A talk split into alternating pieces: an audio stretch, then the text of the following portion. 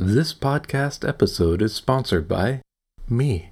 I'm Ethan Freckleton, a mindset coach for author entrepreneurs. I help author entrepreneurs to achieve a sustainable, flexible, profitable business without all the burnout and overwhelm. Learn more by visiting ethanfreckleton.com forward slash mindset.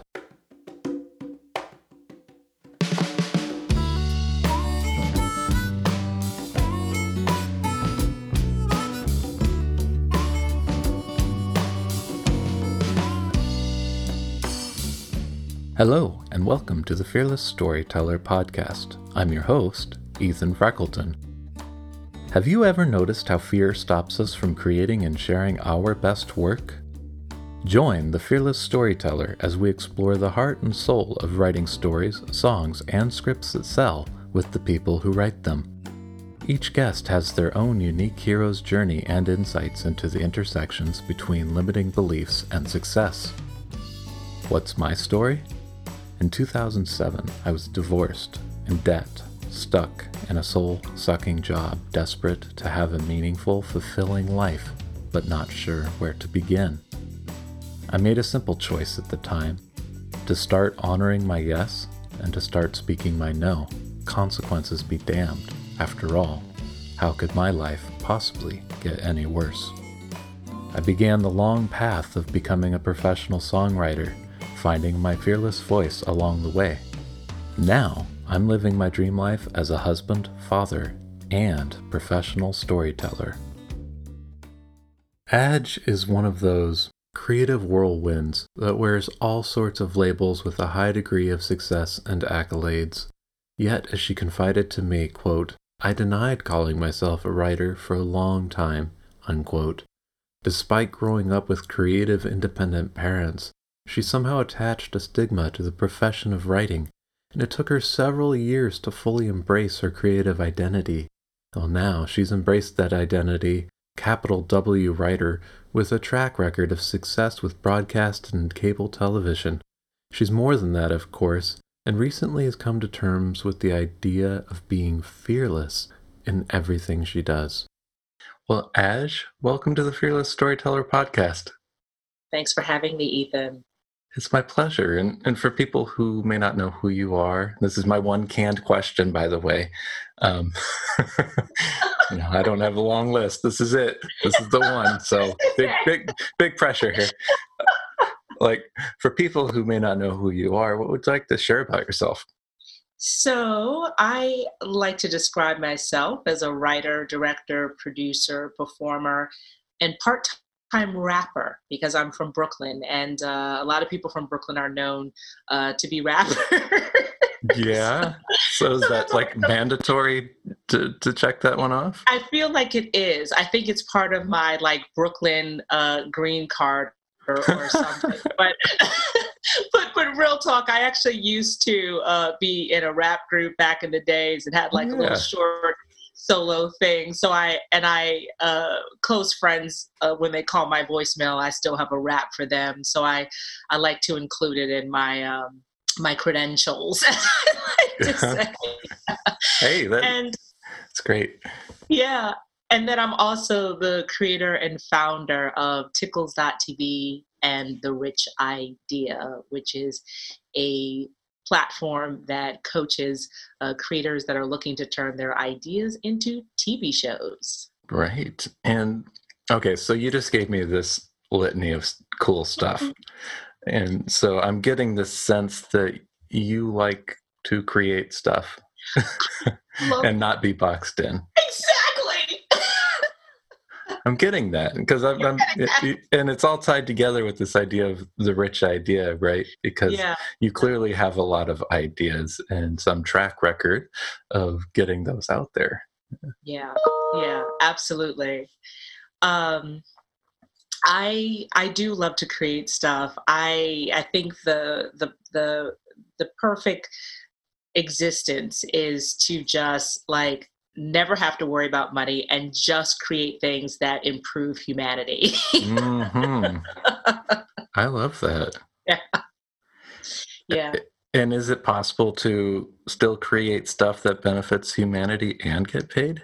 I believe so. I that's the whole purpose. And do know that in me saying that uh, I want to be very clear that those things are very synergistic to me. I think when people mm. often say those things, they assume that um, people who don't want to uh, worry about money uh, don't want to care about money and mm. therefore don't want to have to deal with money. And I'm not saying that, you know, at all. Right. Um, yeah. So, but, but I even appreciate you highlighting that for anybody who might be confused. Yeah, and eh, or you know, it's just a chance to lean in and own that. You know what? Like stuff I'm doing helps people. That's cool. That's right. That's yeah. right. And so, like, okay. So, if I'm looking at this list of stuff you do, and you led with writer, and this is the fearless storyteller. So, maybe you could share, like, uh, why writing? Why is that important to you? Or how did that become important to you? Yeah. Uh, so the funny thing is that for a very long time, I denied calling myself a writer, mm. and, which is why I think I really resonated with your title, The Fearless Storyteller, because I want to say this past journey of, of several, several years, maybe even decades, really has been about um, leaning into my creativity to be to become that fearless storyteller because mm. for so long I denied calling myself uh, a writer because of all of these um, kind of stigmas going back to money, right? Not wanting mm-hmm. Broke writer, um, you know, the mm. struggling writer. And the funny and ironic thing is, is that I was raised by two independent artists as parents. Hmm? My dad was a Jamaican immigrant storyteller who came to uh, the the U.S. on a Martha Graham dance scholarship turned uh, performance arts storyteller. And then my hmm. mom uh, is a filmmaker. And I grew up in Brooklyn in Bed-Stuy, uh, back when it was called Do or Die, Bed-Stuy. and I uh, was, you know, just in in this household full of creativity, full of two parents who were committed to telling their stories and getting it out in the world because they didn't see it in mainstream media. They didn't see stories that they wanted to uh, mm. see or that represented them and their communities, and so they invested to to do that but for some reason for a long time i think i had associated that with like struggle like oh my god it just seems so hard mm-hmm. um, instead of actually uh, leaning into something that i believe i was meant to be which was a writer yeah. Okay, that's this is all resonating with me a lot, right? Like, yeah. my mom's very creative and likes painting and did all sorts of art stuff when I was growing up, and my dad, you know, even he was always into music and had different stints of being a professional musician, and and yeah, struggle is a keyword. So how did we? How did we? How did you pick up like this vibe of struggle? Was it? And I'm asking this because I'm a parent. I have two kids, right? And I want to know how do I how do I not have my little girl grow up to feel that what I'm doing is a struggle? You know, I I think, well, in in all fairness, I think the world has changed a bit where people are more so embracing their creative passion. Mm. Right? I think that um uh, that when uh, at least I could say I was coming up, that it was still this this kind of stigma around being creative and that for many, at least a lot, of, a lot of my friends' parents had them on this trajectory of like, you know, uh, you want to get a good job that pays you and has insurance and health benefits and uh, a doctor, a lawyer, uh, you know, something like that. Not that there's anything wrong with that, mm-hmm. um, but but I went to a performing arts school for uh, both junior high and high school and so i'm saying that because a lot of my friends parents at the time after you know going from high school to college was like okay it's time to get serious now where my parents said nope I believe if you can tell stories, you can do anything. Mm. And I ended up going to Carnegie Mellon for theater, and um, you know had a had a very rigorous training.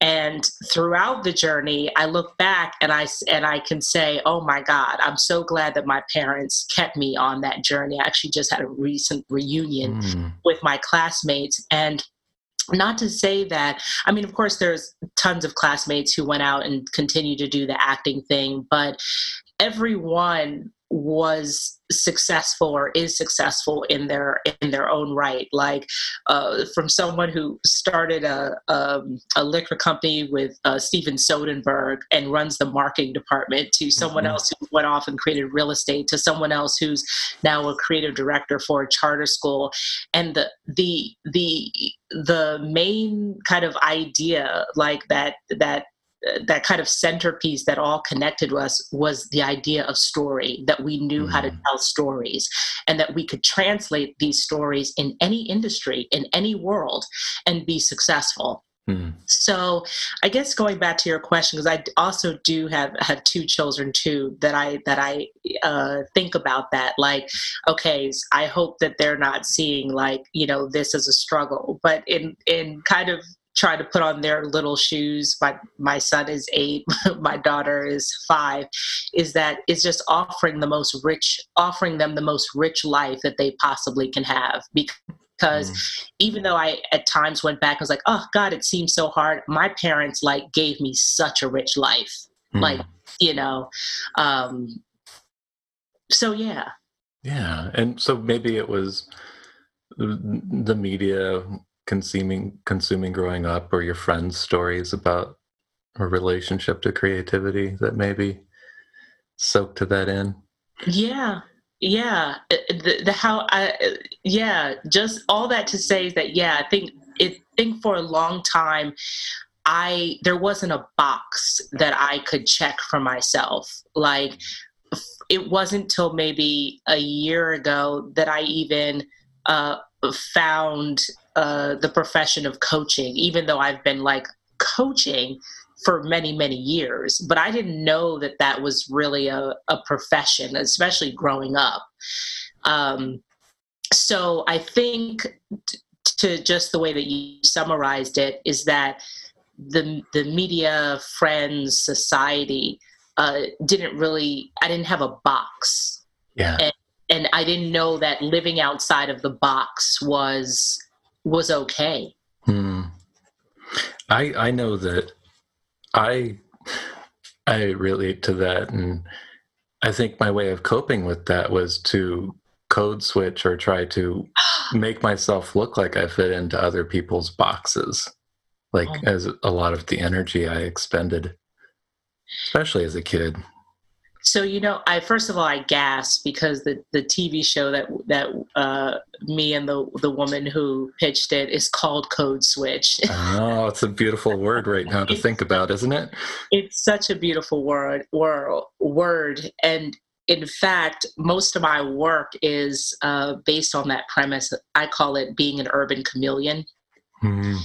And yes. so this idea of chameleoning into different worlds is something that I spent, uh, yeah, a lot of my life, you know, like just like you said, doing.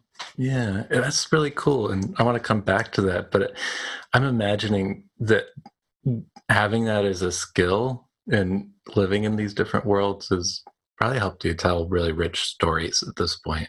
Yeah, because you yeah. understand a lot of different people, right?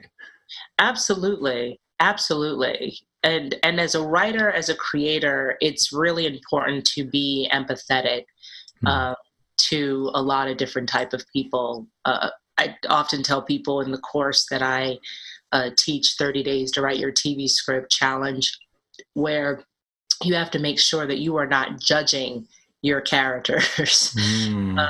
because you, you know your characters need to be empathetic that's the whole you're translating for an audience. Mm-hmm. Yeah. Mm-hmm. And answering questions about maybe why they are somebody we judge. Right. Yeah. Right. So tell me more about this this show Code Switch and and this aspect of your life, this kind of filmmaking world, yeah. world? So I've been uh, working in film and television for uh, probably just about all of my life. As I mentioned, I started in independent um, independent films, helping my mom on set, whether it's capture sound or just sleeping on the floor. Is she uh, animated uh, projects, and so it's it's always been with me. And then. Uh, let's see, about in 2007, I started my production company called Tickles.tv. Hmm. And the tagline was uh, entertainment for the urban chameleon and this notion of capturing people who uh, chameleon between I don't know, shopping at like Target to Gucci to eating fried chicken to sushi to listening to Yo Yo Ma to Jay Z um, and everything in between. And mm-hmm. so I would uh, often uh, capture short comedic videos with with friends about these moments. And there was a woman who uh Dahaley Hall who we just vibed. We just we met in Miami at the American Black Film Festival and we discovered that we both lived in Los, Los Angeles. We were both working um, in the studio system as assistants and then would start creating kind of on the weekends and and uh, after work. And we just really created this synergistic uh, we just had really synergistic sensibilities. Mm. And so years later, she called me to work on a project, and we started collaborating all over again. And, and kind of almost like picked up where we left off mm. and then ended up selling this project that opened up the doors to um, a lot of opportunities and next thing you know we were being asked okay so what next what other ideas that you have and i had recently just got out of this tech incubator program that was one of the first for black and latino women mm. helping them in the world of technology and i was really fascinated that uh, I was surrounded by these women of color who were starting technology businesses, which weren't necessarily the two weren't necessarily associated, and women of color um, were ne- were purposefully being left out of the innovation economy and not getting funding and all of those things. And so mm-hmm. I was fascinated about the kind of collaboration of these two worlds. And so I was like, hey, pitch this idea about um, starting uh, technology companies in Atlanta with these women, and and then we ended up selling that to BET, and now currently writing the pilot for it. And so we sold Fantastic. it. Off, yeah. yeah, yeah. Thank you. And so we sold it off the title Code Switch. Now the title might change, but that was the premise it's got a uh, thinking about it now it's got a nice double meaning to it and there's probably other meanings you've layered in but exactly. I, I get it you know code software code, exactly exactly code and color you know exactly. perfect exactly i i'd be shocked if they changed the title it's great yeah and very timely exactly yeah so collaboration um, is a skill I know. Oh my God. Right. And so you're like, oh my God, what does that word bring up for you? It it really is. A, I I love how you put it because it really really is a skill. Um, the funny thing is, I I by nature love to collaborate. In fact, I got like some numerology done several mm-hmm. years ago, and it said you will always do better if you collaborate. So mm-hmm. kind of I think uh, felt that always in my being. However, it's always easier said than done. Mm-hmm. And so, like any uh, collaboration, I think the most important thing that you have to keep in mind is do you share the same moral compass with, mm. with this person? That's a um, hard thing to assess quickly. yeah, yes it really it, it takes time. It really takes time. Um, but however i will say that people tell you exactly who they are. It's just that we choose whether we mm-hmm. listen or not. And you know clues are are dropped. And i think that in collaboration you have to be constantly uh, listening to yourself as well as listening to to the other person or people. And it's a it's a constant give and take.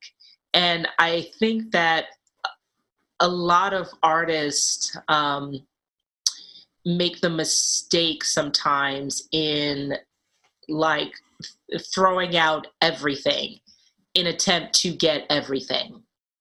And what I mean by that is there's been many partnerships that I've uh, witnessed and also been a part of where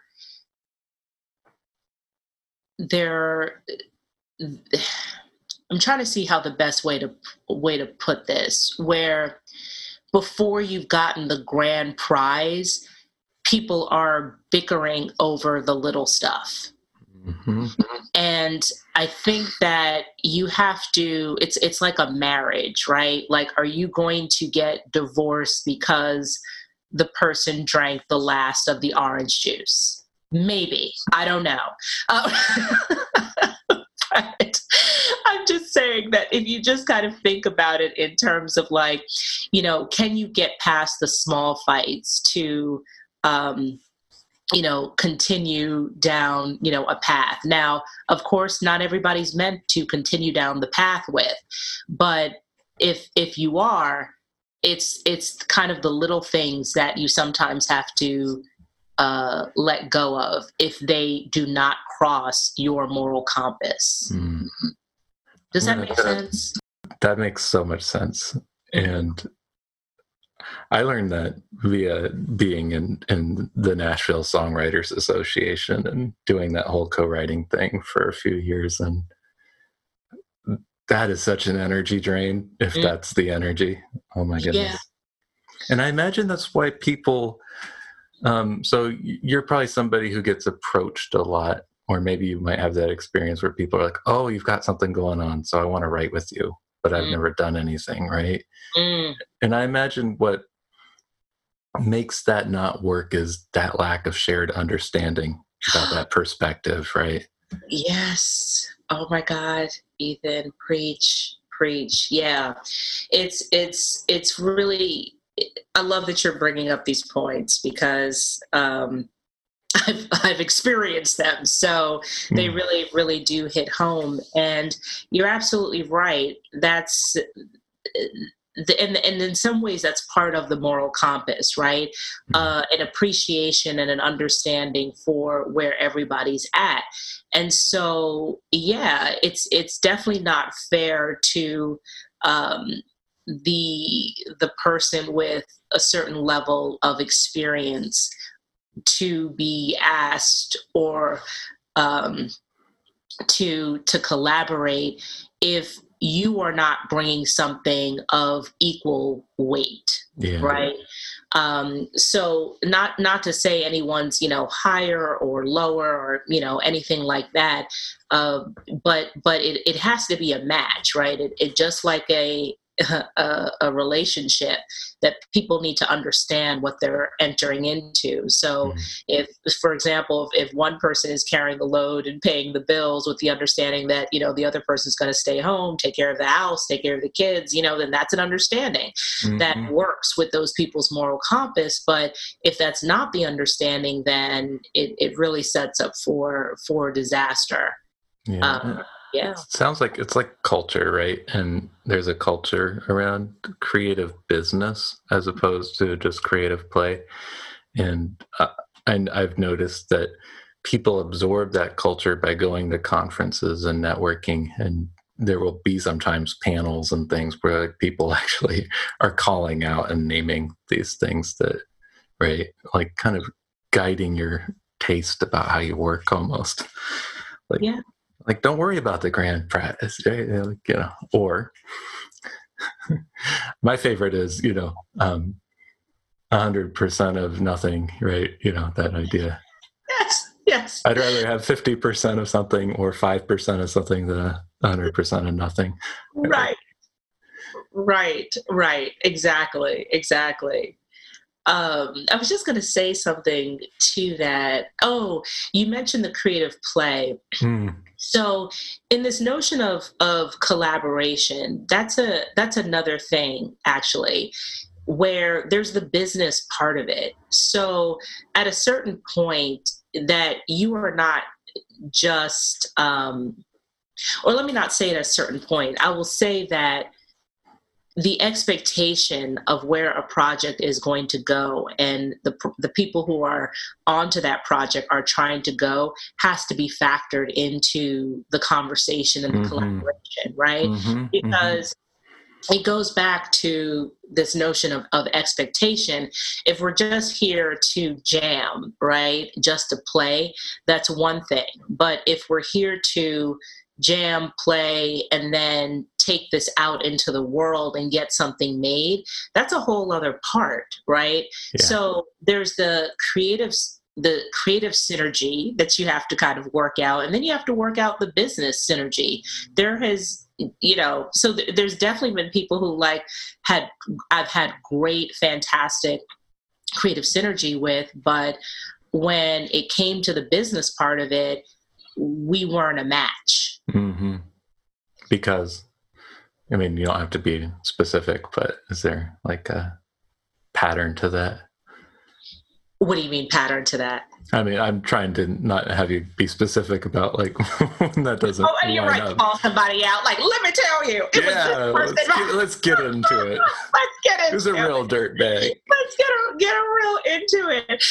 I mean, we, here's what I'll say, and and of course, I'm keeping in mind um, not to to offend right the the other the other person because I do believe that that everybody has their perspective and you can say that it's right or wrong but at the mm-hmm. end of mm-hmm. the day it's just their perspective and you have your perspective and it's just uh, sometimes you know not on the same page mm-hmm. but to be um, I guess to, to try and be more specific, what I mean is is that uh, like pe- people just approach business just like creativity creativity very different. And like you know one person can think that hey you know you need to we need to make this project on our own and then try to sell it another mm-hmm. person can think hey we need to take this idea right to the studio um, and give up you know rights you know so it's it, it's it I'll, I will just say that you, you need to have those kind of conversations before mm-hmm. you you get into deep um, with with uh, anybody. Yeah. But at the same time, sometimes you don't know what's to come until you're there, which yeah. is why I always bring it back to the moral compass. Because if at the end of the day you all can respect each other, then that's the that's the more important thing. Mm-hmm. Yeah, it just seems like a journey to understand that, regardless of what we say. I would right. imagine. Exactly. Yeah, I just bring all this up because people listening, they're a range of aspiring storytellers to mid-career storytellers, and you know, sometimes there's some little aha that's gonna unlock somebody or make this whole creating thing more fun. Yeah. By, by not stepping in these landmines. yeah so yeah. so you you wear all these different hats and so that probably helps you understand the context of what you create as well right like how that fits in when we're talking about making your writing work for you mm-hmm. and so like how have your perspectives shifted like wearing these other hats so i I do tend to create with uh, those different hats in in mind. Like I tend to write uh, scripts thinking about the actors, thinking about the uh, direction, thinking about the scenery, um, thinking about the chemistry. Mm-hmm. Um, because of course you, because my training and background is in, in is in all of these things, and I just tend to uh, just naturally think from this multifaceted uh, layer. And I don't know that it's really changed, uh, Ethan. I think that if anything, it's probably strengthened over time in terms of becoming more sensitive to it. Mm-hmm um, f- from just from just experience, from navigating, from interacting with people. Um, and uh, the more the more experiences that I tend to have, the more sensitive uh, mm-hmm. to experiences and engagements that I tend to you know tend to be. Yeah, that, that makes a lot of sense. And so last year you you, you were doing some very different work, I would imagine, being a senior producer with uh, TV One. Yeah. Yeah, and so like, I guess first question is why, and like, and what did you, what have you learned from that? Wow. So that was uh that was really an unbelievable opportunity that I was very excited to get at the time. And what I mean by that is that for let's see several years prior i was working just as an as an independent producer. Hmm. and that's of course it's just a different grind right? It's a different lane. It's a different it's a different thing. And then all of a sudden um, you go back into uh, the studio system if you will. Mm-hmm. and it it is a lot of a lot of moving pieces. So I essentially was responsible for opening up the Atlanta production offices and, and overseeing the pop cultural uh, the pop culture unit and that required getting several videos shot edited you know and up for weekly viewing um, mm-hmm. and hiring the team and of course coordinating with with upper management and i really really enjoyed the enjoyed my time there uh, up into an extent. I'll talk to talk to you about that extent in a in a bit, mm-hmm. but it it it really um, served my natural ability to uh, multi-think and multitask uh, on an everyday. I mean, I mean, like literally going from overseeing scripts, casting actors, script changes, setting up lighting, tweaking lighting, overseeing, you know, post production, coming up with new content, and then translating the mm-hmm. information mm. um, and running numbers. So that this ability to to to juggle those things is just kind of a, a natural excitement um, for mm. my spirit, right? Mm. Mm. But I like how you say that. Yeah. um, and then at the and then it just eventually just uh, ran its course where I knew that I was being called to do something different, mm. and mm-hmm. um, and people of course shift and you know energy and vibe shifts and so at the time that I knew it was time to to go on to something else. It was weird because I had this like torn feeling of like, oh my god, but it's so um, safe, right? In the sense mm-hmm. of like you know where the money is coming, you know every every you know other week and all of that and you got the benefits and everything but then your your soul and your spirit is being called to to do your as i like to say destiny work. And that goes back to being fearless. Hmm. yeah and so this sounds like a recent shift for you and i want to hear i want to hear about that. So it sounds like you're honing in or have honed in on on the, these ideas of purpose and, mm-hmm. and, and alignment. And so, what did that look like for you, or what does that look like for you? So it's it's as right after I left that position, I I started seeing this coach. Funny enough, and mm. that came at, as a result of being invited uh, one of seven women into the uh, HBO IFP Black House um, Fellowship. And it was a year long fellowship where we interacted with HBO and got nurtured and uh, got some, you know, stipend money to develop our work as well as resources in terms of uh, moving along. And this was for mid level uh, career producers, women of color. And one of the resources they gave us was a coach. And it was my first time interacting, experiencing a coach. I didn't know what to expect or anything. And she had us um, take this uh, test that where you basically answer kind of you know these philosophical questions and i guess depending on how you answer it it runs this report of your energy levels mm. and then she proceeds to have this first session with you and she's a wonderful woman and our first session she says, Well, you could be a coach if you wanted to be. And I didn't really think much of that because I'm like, oh no, I can't be coaching anyone. I'm I'm like working on my own thing. Even mm-hmm. though, like I said, I've been coaching people like unofficially uh, for years. Um, so throughout this kind of eight uh, week session with her, it really helps you to hone on your vision plan and, and what it is that you really, really want.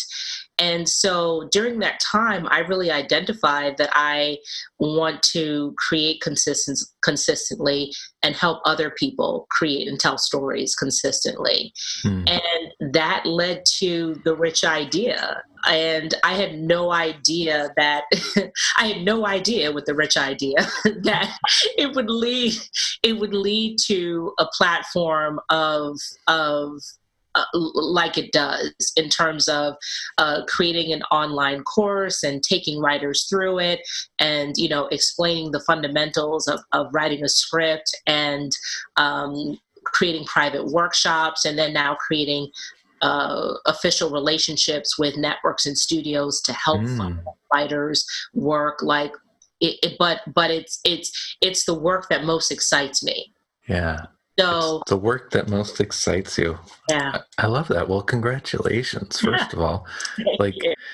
like that's not just handed to you on a platter the job, you know, of like yeah. vocation. yeah. Yeah. Absolutely. Absolutely. So um so I, I think your initial question was about that purpose and yeah. yeah and and tapping tapping into that and so i it was connecting the talents with um, you know continuing to nurture my desires while helping other people be their best find their best as a storyteller because i believe that stories and writing scripts is not just about actually getting words down on the page but that you yourself are experiencing a transformation. Tell me more about that. So I, I think about my own uh, experience and my, like the program 30 Days to Write Your TV Script challenge that I created was was had to be something more about just helping writers to get words down on on the page. I had to go back a little bit further like okay why is it so hard for writers to do that?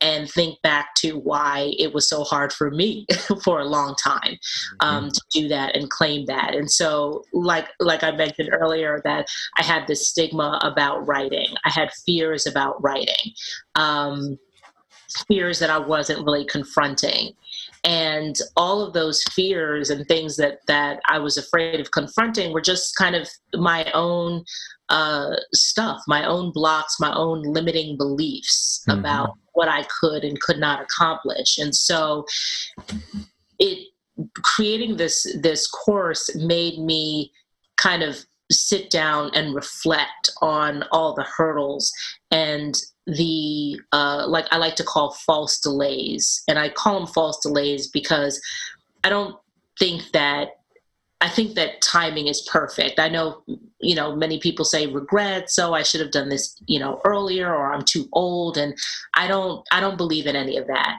So, but there are false hurdles because we we we are stumped by these things um, that just take us the time that it takes us in order to get over those things. So it was really about deep diving into that and helping writers to uncover and confront their own fears so that they can move forward.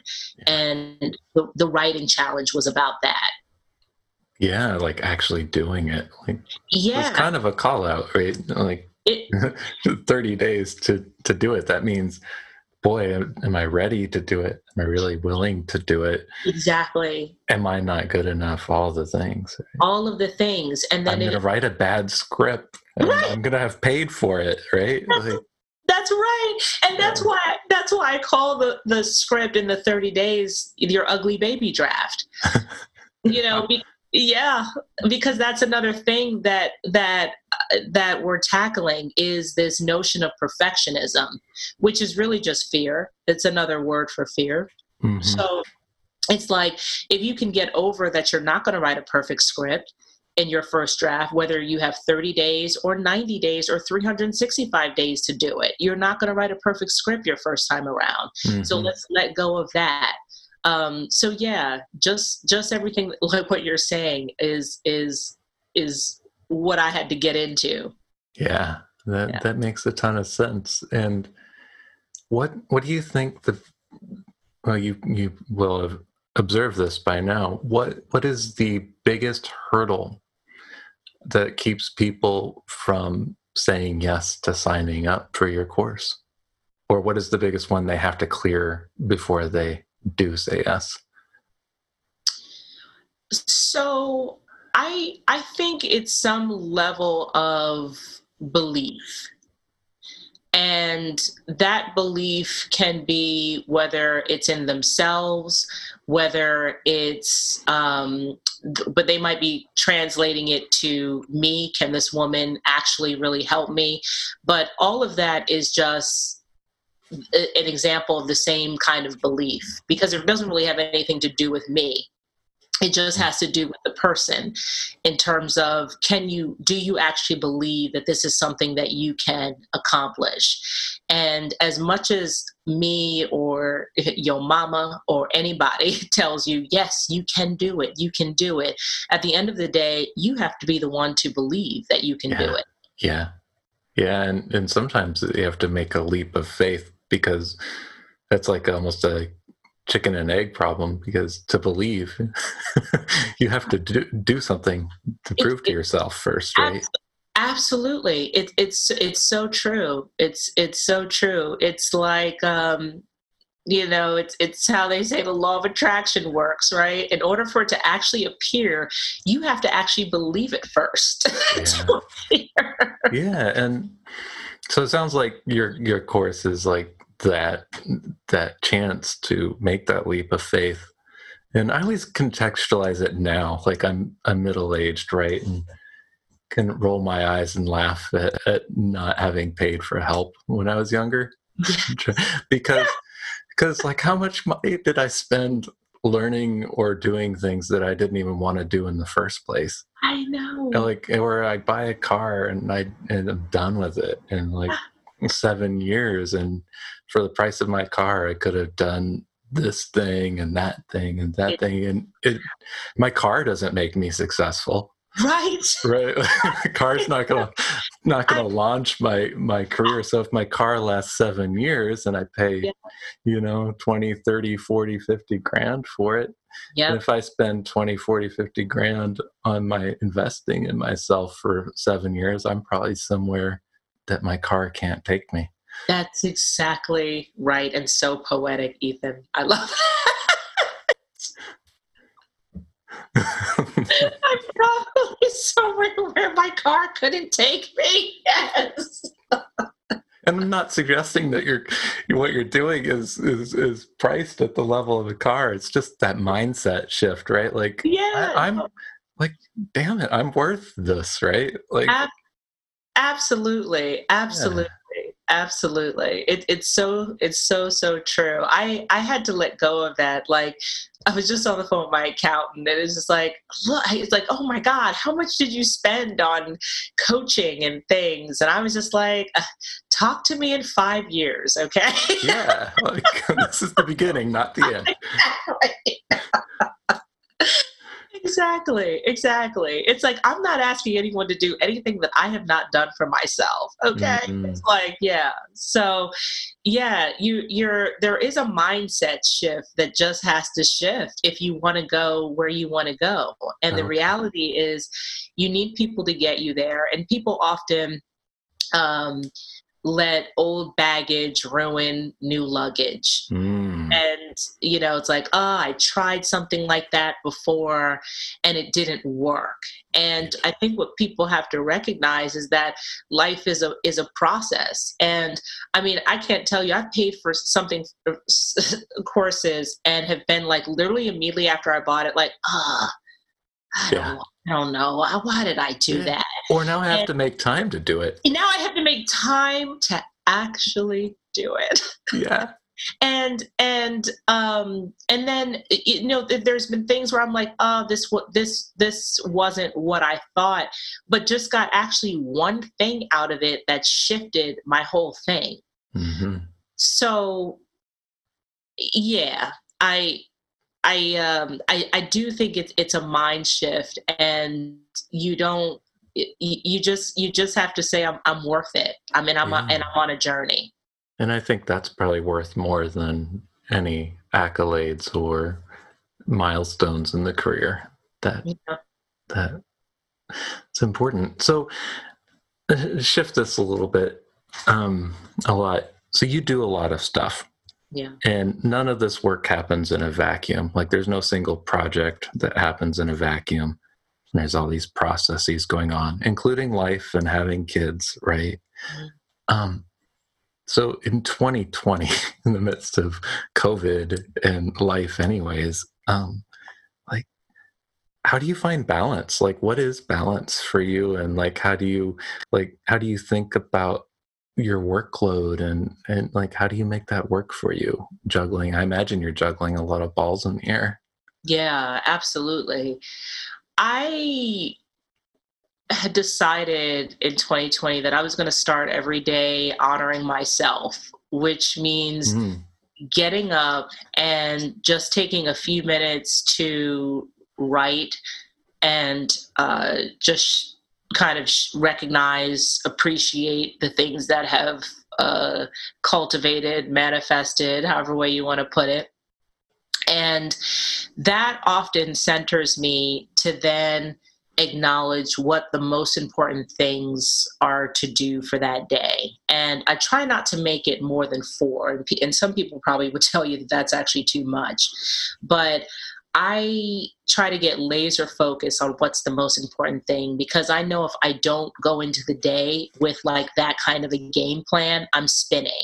And then I'm like regretting that I didn't do this and do that and all of that. Mm-hmm. Um, so, in terms of my work, that's how I approach my um, work. And then I, you know, I have two kids, and so they, uh, they of course naturally demand attention and, and playfulness. And so when it's time to be with them, I'm with them. And, uh, you know, and the same thing with my husband. Um, and now sometimes I'm moving through some of those things like our overlap where there's like an email to send. Uh, my daughter's asking me to do a yoga challenge, right? Mm-hmm. my husband's asking me what we're doing for dinner, and yeah. a friend calls. Uh, and sometimes all of those things are literally happening at the same time. But like I mentioned, I love you know i i do thrive in a multitasking kind of universe so I I just I think I'm moving with balance in moment to moment. Mm. Um, for for for me, that if things begin to feel uh, too stressful in a moment, it's like time to let out the air a bit. Um, and sometimes I just kind of wait to move with inspiration. I, st- I stop trying to feel guilty if I just need to like chill on the couch for a couple of days. Hmm.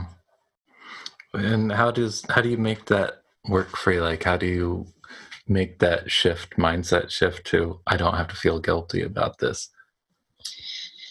So I I think taking the time in the mornings and by the way in the evenings to um, come back to myself allows me to listen to my intuition and trust my intuition more and and keep in mind i'm no like yogi like this is this is a constant practice right this is like a constant thing yeah. um, that i'm you know working on but I will say that I remember the time when I wasn't really listening to my intuition and I felt like I was spinning and I felt like I was just working and working and not feeling quote unquote progress. Mm-hmm. And now it's funny that in actually taking more time to kind of chill and listen, I feel like I have more time.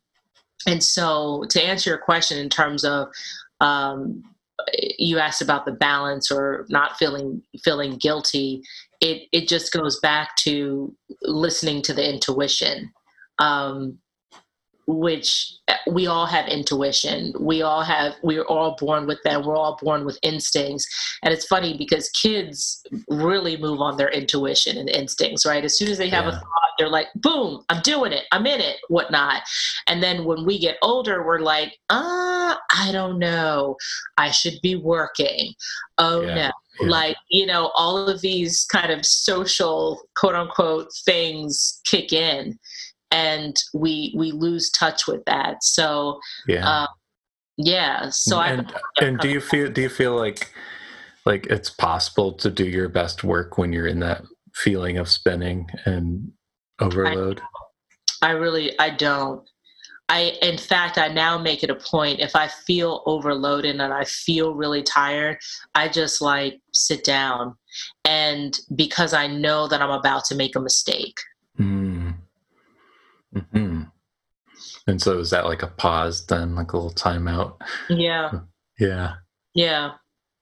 That's yeah. great. Like I mean, in in some way, this is the gold, right? I mean, mm-hmm. the gold medal in in I think probably having a sustainable career that's also joyful and doesn't kill you, right?